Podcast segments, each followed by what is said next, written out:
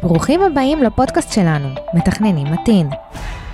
טוב חברים, ברוכים הבאים לפודקאסט שלנו, לפרק נוסף, שבו אנחנו הולכים לדבר על כל הנושא של כלכלת הבית.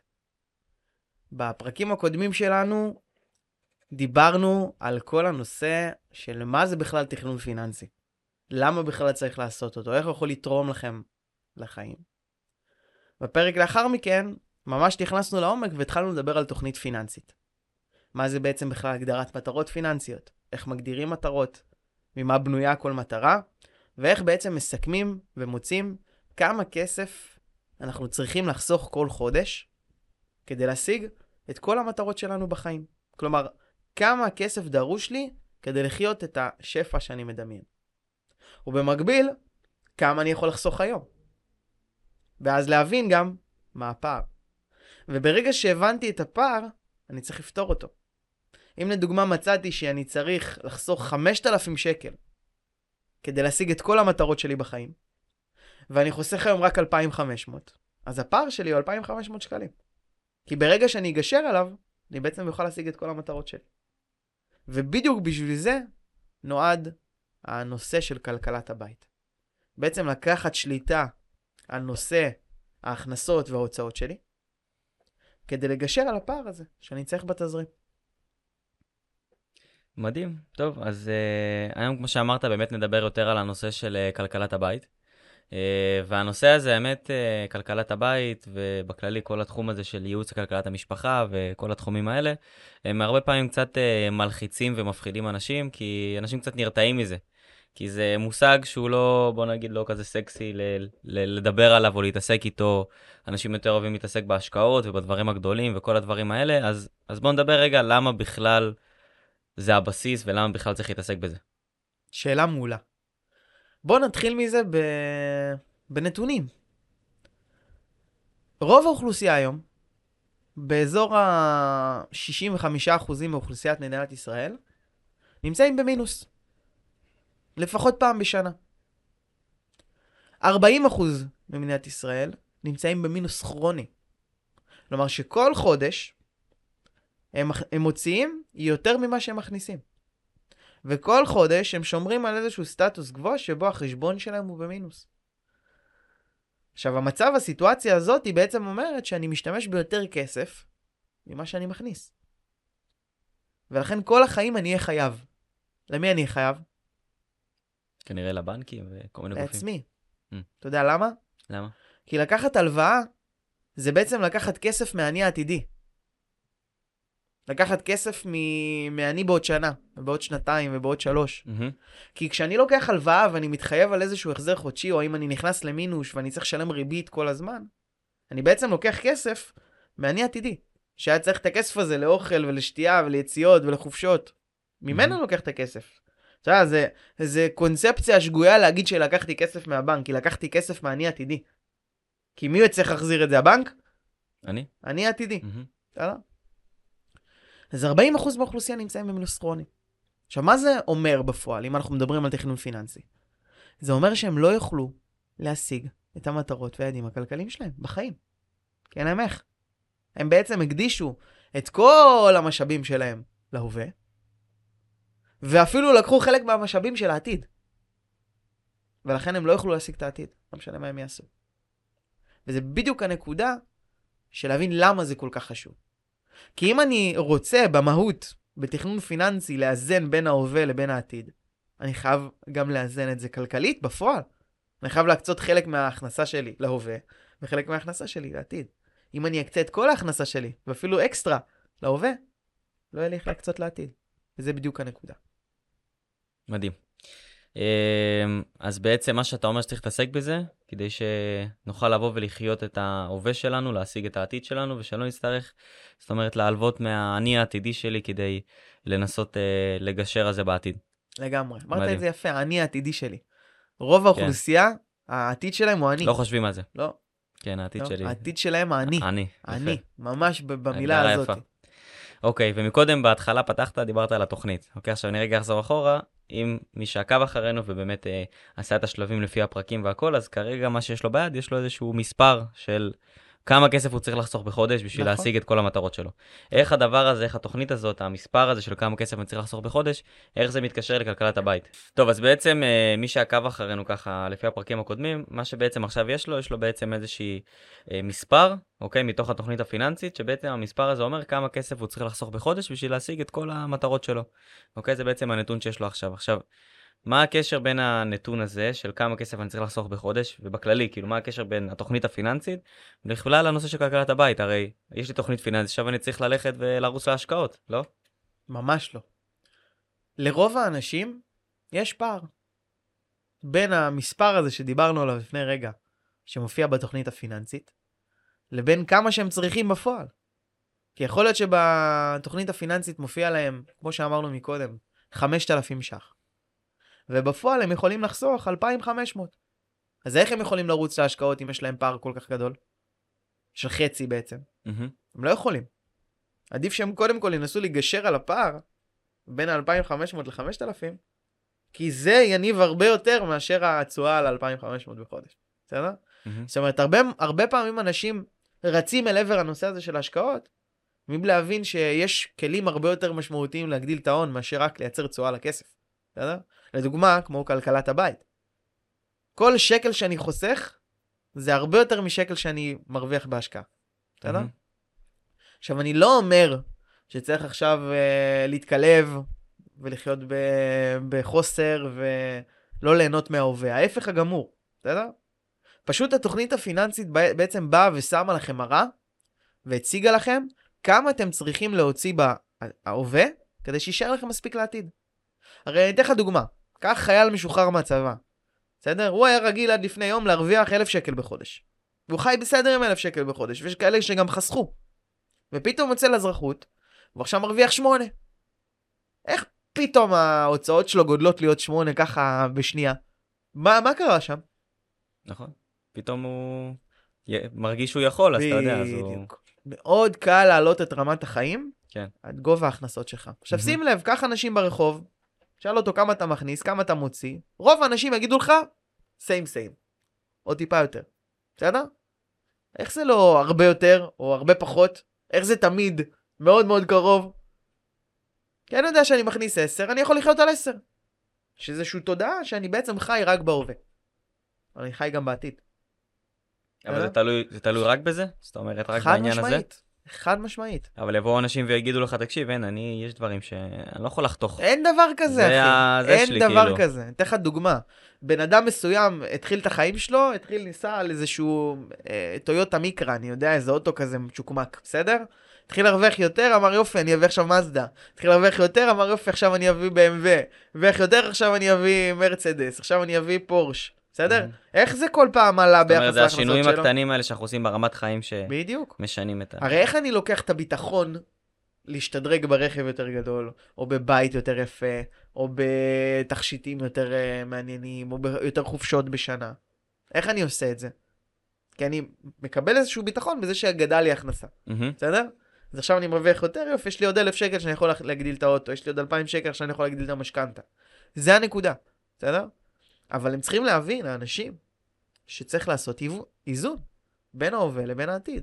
הרי אם אני מבין שאני ארצה לטוס פעמיים, שלוש פעמים בשנה, ואני ארצה להחליף את הרכב שלי כל חמש שנים, ואני ארצה להביא ילדים בעולם ולעזור להם, ואני ארצה לתמוך בהם בעתיד בלימודים וחתונה וקניית בית, ואני ארצה לפרוש מוקדם יותר לפנסיה, ואני ארצה וארצה וארצה וארצה. מהמם. הדברים האלה יקרו. יקרו, הם יקרו, אני צריך את הכסף הזה באיזשהו שלב בחיים שלי. בסדר? אם אני לא אתכונן לדברים האלה מראש, הם פשוט לא יקרו. והדרך היחידה שלי להתכונן אליהם מראש היא לאזן בין ההווה לבין העתיד. אם אני מבין שאני צריך 5,000 שקל כדי להשיג את כל המטרות שלי, ואני מכניס 15,000 שקלים נטו, אז 10,000 שקלים ילכו לטובת ההווה. זה הנקודה. ומ-10,000 שקל האלה אני אחיה בהווה שלי. אני אקנה את האוכל בסופר, ואני אסחור את הבית או אשלם משכנתה, אני אה, אעשה את הטיולים שלי או כל דבר אחר שאני רוצה לעשות, בתוך התקציב הזה של 10,000 שקל, וזה בדיוק הנושא של כלכלת הבית. לבנות תקציב. עכשיו, תקציב זה מילה גדולה, ויש הרבה אנשים שיקחו אותה כאיזושהי קונוטציה שלילית, בסדר? אבל תקציב זה בעצם להבין מה אני יכול. כי אני לא יכול הכל, נכון? אף אחד לא יכול הכל. גם מולטי מיליונרים לא יכולים הכל. יש להם הגבלות. גם לנו יש הגבלות. כמה אני יכול להוציא בחודש על הדברים שאני רוצה. אם אני אוציא יותר, אני אקח מהעני עתידי. אם אני אוציא פחות, אני אשאיר לעני עתידי. אני צריך למצוא את האיזון. אוקיי, זאת אומרת, אם אתה מסכם מה זה כלכלת הבית, זה בעצם לבנות תקציב שבו אני בעצם יכול לעמוד ב... בהוצאות שאני רוצה, כדי שגם אני אצליח אה, לממש את התוכנית הפיננסית שלי. אוקיי? סגור. אז uh, מה בעצם, uh, אם אתה רגע מסכם במשפט, למה בעצם בכלל להתעסק בזה? כאילו ככה במשפט, את כל מה שדיברנו. למה להתעסק בזה? כי כמו שאמרתי, אצל רוב האנשים, בלי זה, אי אפשר להשיג את כל המטרות בחיים. הבנתי. אוקיי. Uh, ומה בעצם האמונות המקבילות של, לדעתך שיש לאנשים בדבר הזה? שזה משעמם, שזה דורש יותר מדי זמן, שזה לא יעיל, שלמה שאני צריך לחסוך על עצמי. בסדר? כל מיני פסיכולוגיה הפוכה שהם עושים לעצמם כדי להוציא, כדי לא להתעסק כדי לא בזה. להתעסק בזה. הבנתי. אוקיי. אה, סבבה, מגניב. עכשיו, בוא, בוא נתחיל קצת אה, להיכנס ככה לעומק. יאללה. איך בעצם היית מתחיל להתעסק בזה? מה בעצם אה, לעשות? עכשיו מדהים. דיברנו את התמונה הגדולה, הבנו למה לעשות את זה, עכשיו איך לעשות את זה. מדהים. אז השלב הראשון הוא קודם כל מיפוי. מיפוי זה אומר להסתכל על החודש, חודשיים, שלושה האחרונים, ולנסות לעשות סדר. כמה הכנסתי מול כמה הוצאתי. עכשיו זה נשמע קל. אם תשאל בן אדם ברחוב כמה הוא מכניס נטו, הוא ידע להגיד לך את המספר המדויק באגורות. בסדר? תשאל בן אדם כמה הוא הוציא, איבדת אותו לגמרי. אין לו מושג. הוא יודע להגיד לך בערך. אה, 5,000, אה, 7,000, אה, 10,000. כמה בפועל? אין לו מושג. למה? כי עזוב שלא עושים מיפוי. הם אפילו לא נכנסים לפירוט אשראי לראות כמה ירד.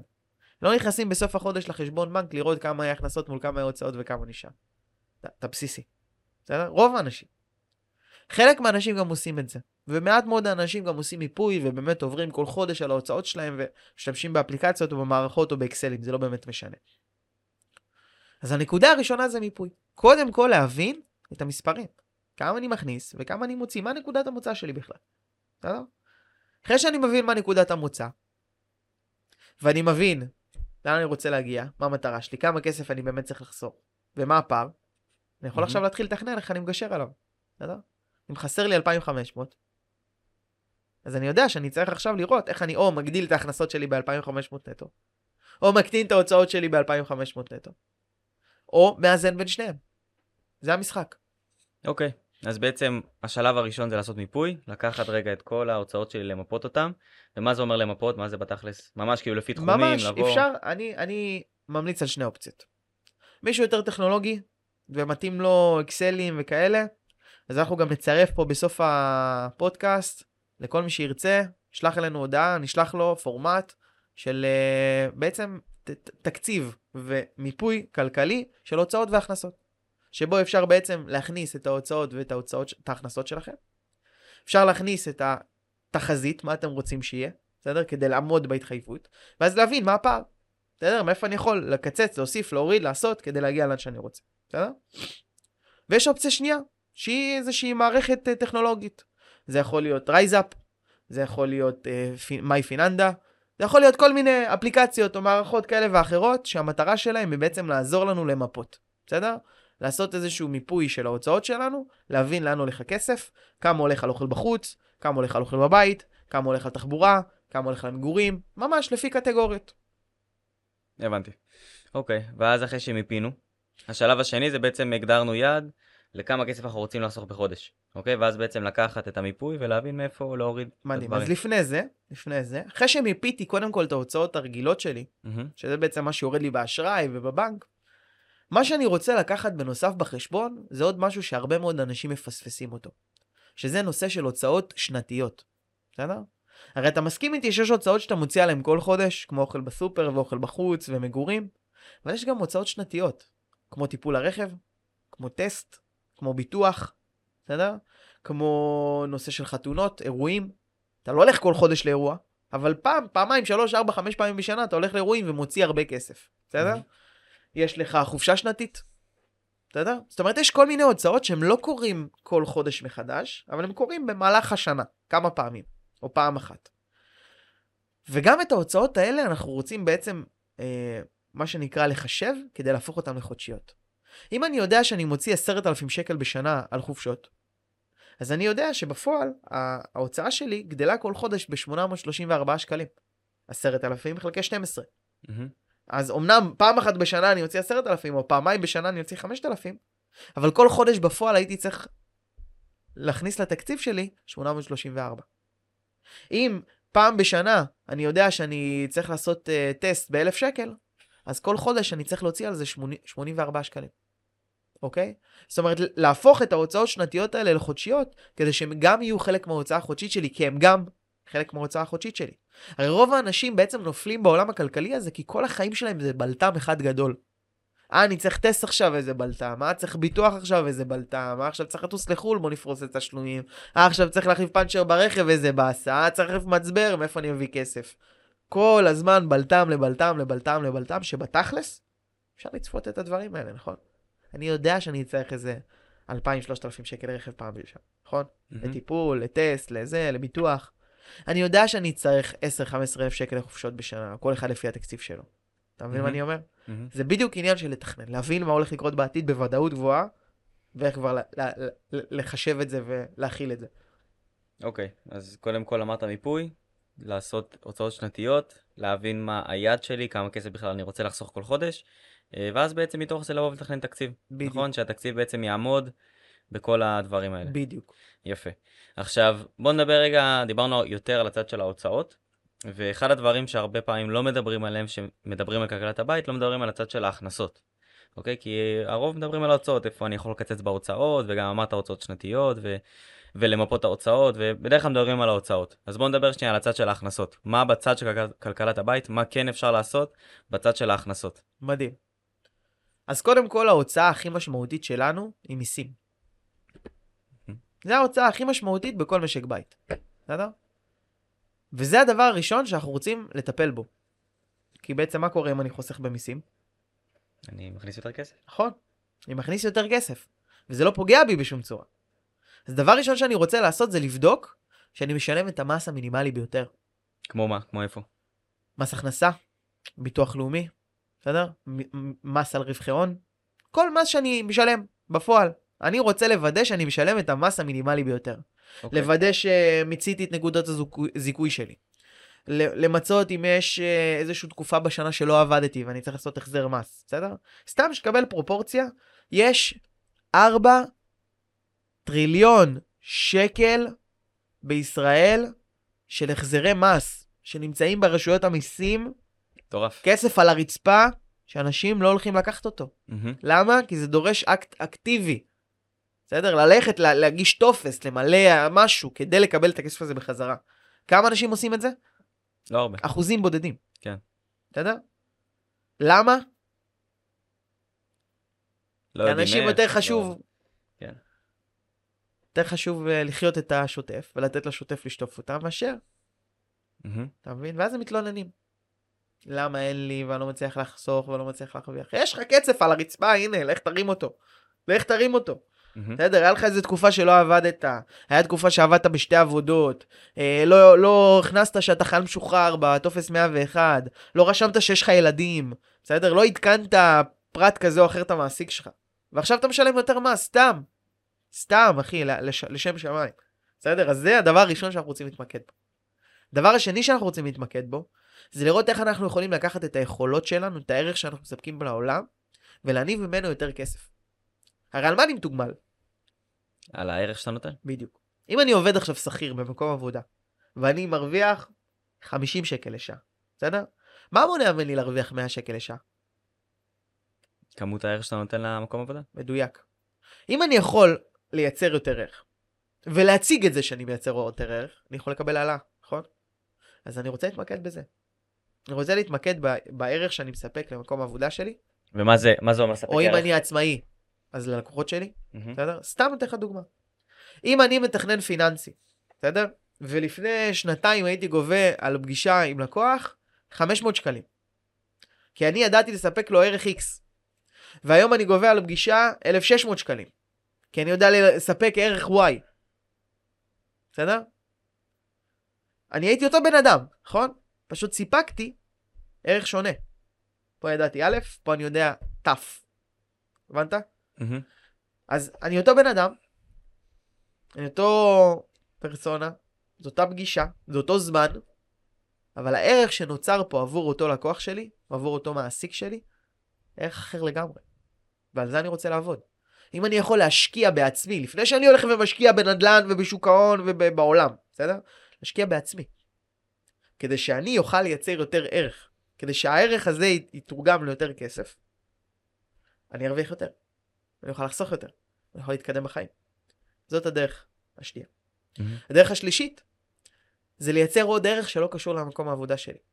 אם אני עובד נגיד משרה מלאה, תשע שעות ביום, אבל אני מאוד מאוד מאוד אוהב לאפות. בסדר? להכין עוגיות, להכין עוגות. תחביב שלי, בסדר? אז אני יכול להכין עוגיות, להכין עוגות, ולהתחיל למכור אותם. לעשות מזה כסף מהתחביב שאני אוהב אותו.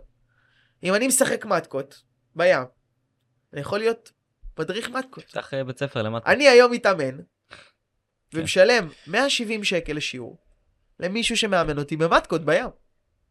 למה? כי אני רוצה להיות טוב בזה. ומתאים לי לשלם על זה. יאללה, תפתח אה, גם אתה בית ספר למטקות. יכול להיות. כן. אז אני יותר מתמקד בבניית עסק, בסדר? אבל לצורך העניין, זה אחלה מקום להבין כן. את היכולות שלי, את הערך שאני יכול לתת לעולם ולהרוויח מזה כסף. ולכל אחד יש משהו שהוא טוב בו. לכולנו, אחי. סבבה? אז אני רגע, רגע לפני שנמשיך, אני רוצה כן. רגע, אולי קצת ניכנס טיפה יותר לעניין של הערך, כי האמת שזה חלק שהוא כן מעניין לדעתי. וממה שאני חושב, וגם ממה שאני ככה שם לב על לקוחות שלנו, והרבה אנשים שמגיעים אלינו, שבאיזשהו מקום אנשים נתקעים עם ההכנסה שלהם. וזה אחד הדברים שתוקע אותם מלהתקדם, וגם לחסוך יותר כסף, ולקחת את הכסף הזה ולהשקיע אותו בתוכנית וכל הדברים האלה. יש אנשים שלפעמים מגיעים לאיזושהי נקודה בחיים, ופתאום ההכנסה שלהם נתקעת, ואז הם גם תודעתית נתקעים ואומרים, טוב, הגעתי לאיזשהו פיק מסוים, אני לא יכול יותר להמשיך. אז, אז רגע, אם אני גם מתרגם את מה שדיברת עליו, אז בסוף המשחק פה צריך רגע לח- לחשוב ולהבין איך אני מספק יותר ערך לעולם, מספק יותר ערך לאנשים, אם זה במקום העבודה שלי, אם זה לפתח עוד משהו נוסף, ולהבין איך אני מספק יותר ערך כדי לבוא ולהגדיל את ההכנסה שלי. עכשיו, אני חושב שהיום אה, באמת הרבה יותר קל להגיע למצב שאני יכול לספק ערך, כי היום יש המון אה, סוגים של הזדמנויות, אני יכול לעשות כל מיני סוגים של קורסים ולרכוש כל מיני מקצועות בצורה קלה וללמוד כל מיני דברים באינטרנט, ויש היום הרבה הרבה סוגים של דברים שאני יכול ללמוד ו- ולשפר את המיומנויות שלי, בשביל לבוא ובסוף ה- ה- ה- התוצאה הישירה של הדבר הזה זה יהיה לספק יותר ערך. אה, ופה אני חושב שזה משהו שהרבה אנשים נתקעים עליו, של, שהם לא מבינים שהם יכולים באמת לבוא ולהגדיל את ההכנסה שלהם, בעזרת זה שהם יבינו רגע איך אני יכול לבוא ולהיות בעל ערך יותר, איך אני יכול לשפר את המיומנויות שלי. לפעמים אנשים הולכים ולומדים איזה תואר, נכנסים ל- לעולם העבודה, נכנסים לקריירה, ופתאום אה, נתקעים שם, כאילו לא, לא ממשיכים הלאה. אה, ואם עכשיו, מהאנשים שמאזינים לנו, אם יש מישהו שאומר, וואלה, אני מבין את הנקודה הזאתי, אני רוצה עכשיו לספק יותר ערך לעולם, מה, מה הצד הראשון שהיית אומר לו לעשות? שאלה מעולה. קודם כל להבין איזה ערך הוא יכול לייצר כדי לשפר משמעותית את ההכנסה שלו. בסדר? זה הנקודה. מה זה אומר? זה אומר שאם אני עכשיו, אני עובד ב- במשרד, מהמם. אני שכיר, בסדר? ואני רוצה להיות עצמאי. רוצה להפוך להיות בעל עסק. אני מפחד מכל מה שזה דורש. אני עורך דין טוב, אני יודע שאני יכול לייצר ערך לאנשים, אבל מפחיד אותי לעשות את השינוי, בסדר? אז לבוא ולקחת מישהו שכבר עבר את זה, ודומה לתחום שאתה עושה, בסדר? כדי שיעזור לך להתגבר על הפחד הזה, ולעשות את הצעדים הפרקטיים כדי להפוך להיות מישהו כזה, בסדר? כי לך אין את הערך הזה היום.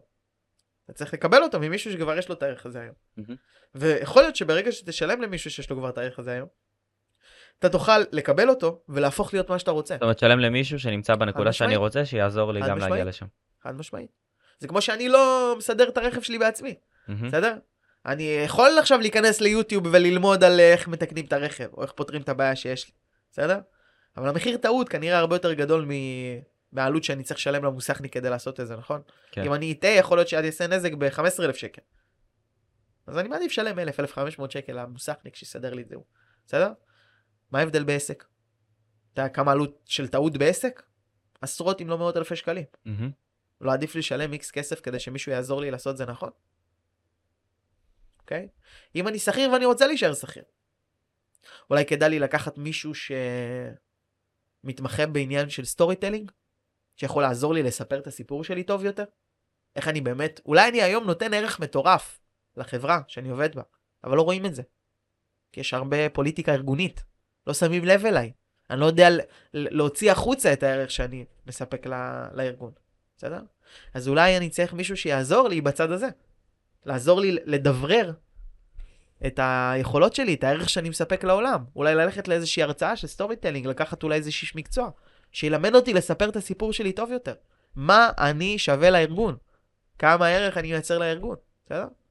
ואם אני לא מייצג מספיק ערך ואני יודע שאני יכול לייצר יותר, אז אולי להבין מי עושה את זה יותר טוב ממני. איפה נמצאים האנשים האלה? אולי בחברות אחרות? אולי באיזה מנטור שאני יכול להשיג ויכול ללמד אותי? בסדר? אתן לך דוגמה, אשתי. אשתי עובדת בהייטק. היא מפתחת backend, שזה כל צד השרת. בסדר? והיא אה, כל הזמן מחפשת אנשים ללמוד מהם. בסדר? מנטורים מקצועיים שיכולים לבוא ולעזור לה להיות אשת מקצוע יותר טובה. בסדר? עכשיו, מה זה אומר בפועל? זה אומר שבכל שלב שהיא משתפרת, היא תוכל לדרוש יותר שכר. כי היא בעצם מייצרת על אותו פרק זמן יותר ערך למעסיק שלה. משפרת את המיומנויות שלה כל הזמן, לגמרי. את הידע שלה. לגמרי. כן. זאת הדוגמה המדויקת. מהמם. כל הזמן להיות בתנועה ולהבין איך אני משפר בדיוק. את המיומנויות שלי כדי בדיוק. להתקדם. מדהים, מעולה. אז אה, טוב, אז אני רגע אסכם ככה את, ה... את הדברים שדיברנו עד עכשיו. אה, בכלל, התחלנו לדבר על, אה, על כלכלת הבית ומה זה ולמה צריך לעשות את זה, ושזה אה, חשוב לעמוד באיזשהו תקציב מסוים, אה, כדי לבוא ולעמוד בתוכנית הפיננסית שלי, בכמה כסף אני רוצה לחסוך כל חודש, אה, ודיברנו על תקציב ואיך אה, למפות אותו וכולי, ואז הגענו והתחלנו לדבר על הנושא הזה של הערך, של איך לבוא ולהגדיל את ההכנסות. אה, בעזרת לשפר את המיומנויות, להבין איך אני נותן יותר ערך לעולם, למעסיק שלי, ל- ללקוחות שלי, אולי אני מייצר לקוחות חדשים ואני פותח עסק חדש וכל מיני דברים כאלה. אה, בוא נחזור רגע לעניין הזה של ההוצאות יותר. איפה, לדעתך, ככה, מהניסיון שלך, איפה יש כל מיני טיפים של כל מיני מקומות שאולי אפשר לחסוך בהם, ולחסוך בהוצאות וכל מיני דברים שלפעמים אנשים מפספסים בהם. שאלה מעולה. אני לא אוהב להתעסק בשאלות של שלוש שקל. לא אוהב. לך תחסוך בקפה בבוקר שאתה קונה בדרך לעבודה, או תחסוך ב... אה, לא יודע, באוכל בסופר. לא. אני מאמין בשאלות גדולות של 30 אלף שקל. מה שזה אומר בפרקטיקה, בתכלס, ומה אני מאמין בו, זה שתבזבז על הדברים שעושים לך טוב, על דברים שאתה אוהב, על דברים שמשפיעים על החיים שלך לטובה, כמו חופשות לחו"ל, כמו אה, רכב יותר שווה, לא יודע מה, מה שאתה אוהב, מה שעושה לך טוב בחיים. כל אחד יש לו את הדברים שעושים לו טוב. אבל תחסוך באגרסיביות על הדברים שלו. בסדר? הבעיה שלנו זה שאנחנו פשוט רוצים הכל. גם את הרכב הכי טוב, וגם את הבית הכי טוב, וגם את החופשות הכי טובות, וגם את האוכל הכי טוב, וגם את המסעדות כל הזמן, וגם וגם וגם וגם וגם וגם. בסדר? אין דבר כזה הכל ביחד. אנחנו צריכים ליצור איזון. בסדר? צריך להבין מה יותר חשוב לי, ומה פחות חשוב לי. וזה נקרא סדרי עדיפויות. אני רוצה ליצור סדרי עדיפויות בהוצאות שלי. בסדר? על מה באמת חשוב לי להוציא, כי זה באמת משפר לי את החיים. על מה אני סתם מוציא כסף, כי כולם עושים את זה. בסדר? יכול להיות שבן אדם יגיד וואלה נטפליקס שלי זה מקור השקט של הנפשי שלי ויש בן אדם שיגיד שוואלה קניתי נטפליקס רק שיגיד שאני יש לי. אתה מבין? זה צריך את הנטפליקס וזה לא צריך את הנטפליקס. זה ה-50 שקל שהוא מוציא בחודש מטורפים נותנים לו ערך מעולה וזה מוציא 50 אלף שקל לחינם תבינו בכל- בקושי נכנס פעם בשבוע לראות איזה סדרה. זה בדיוק הנקודה. לכל בן אדם זה שונה אבל צריך ליצור את סדרי העדיפויות האישיים שלנו. על מה חשוב לנו להוציא כסף ועליו לבזבז ועל מה לא חשוב לנו להוציא כסף ועליו לחסוך. זאת אומרת, לבזבז יותר על הדברים שעושים לנו טוב, ולחתוך את הדברים שבוא נגיד אה, פחות עושים לנו טוב, ואנחנו עדיין מוצאים עליהם כסף, בדיוק. ואז אנחנו מייצרים פה חיסכון אה, די משמעותי. בלי להיפגע מזה. כי אם אני עכשיו חוסך במיסים, אני אהיה מבסוט.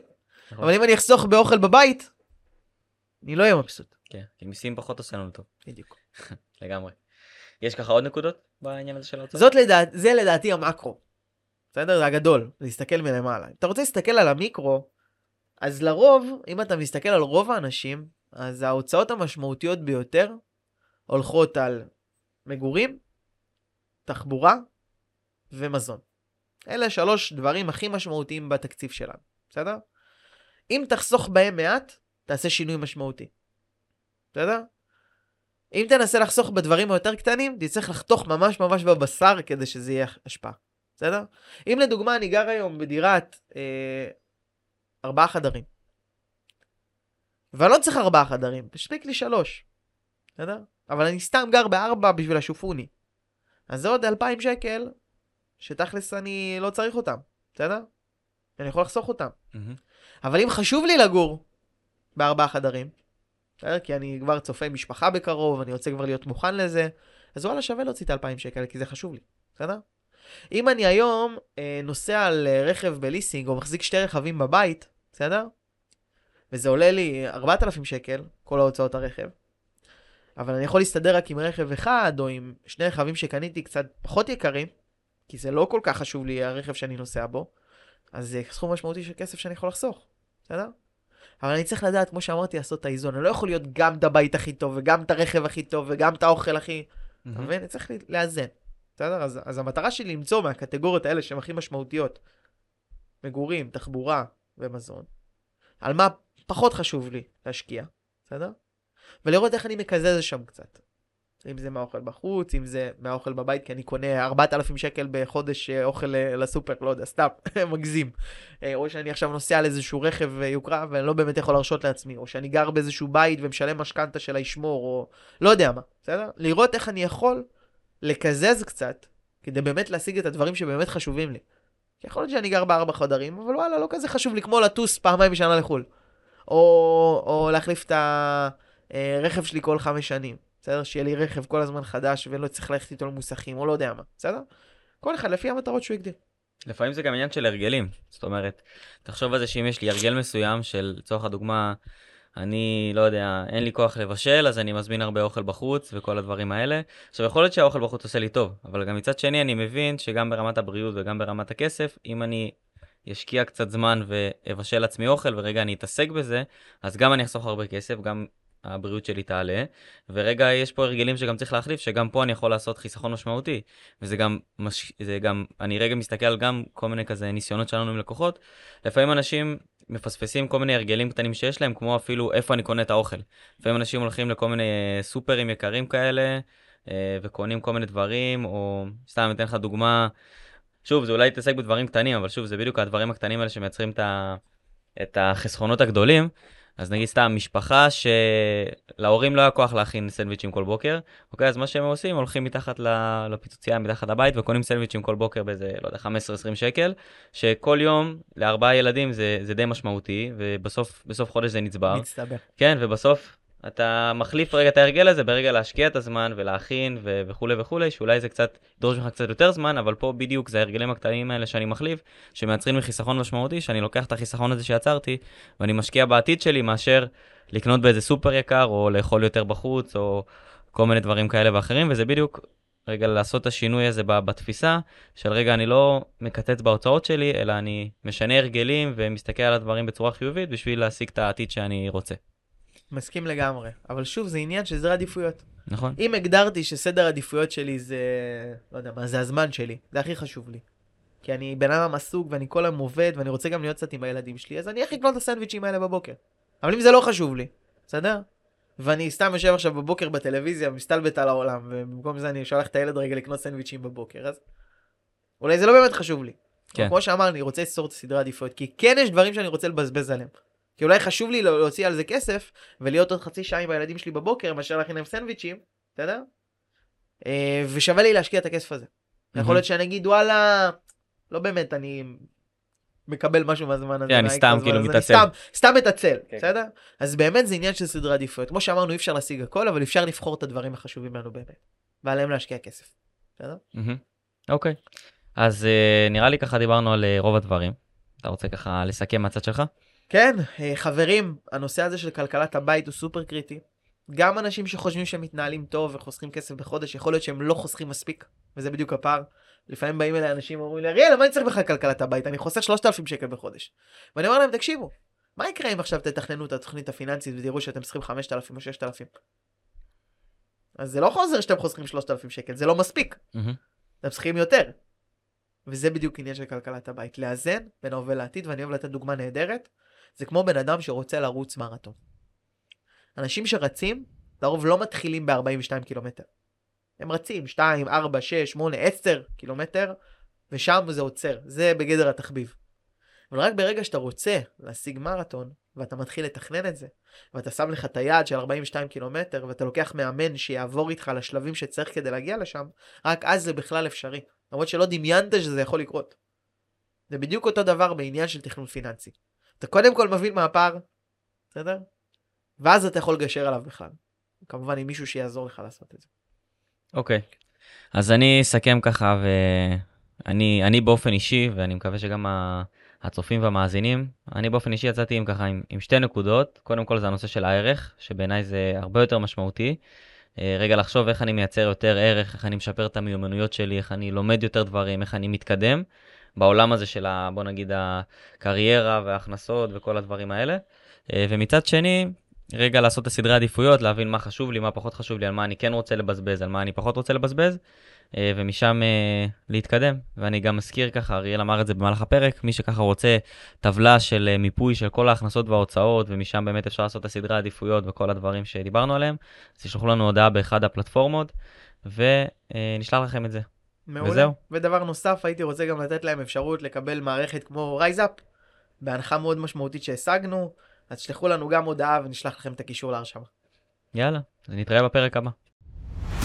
תודה רבה שהאזנתם לנו. אנחנו כאן בשבילכם, לכל שאלה או תהייה על עולם התכנון הפיננסי. מוזמנים לשלוח לנו הודעה בפייסבוק או באינסטגרם. מחכים לכם בפרק הבא.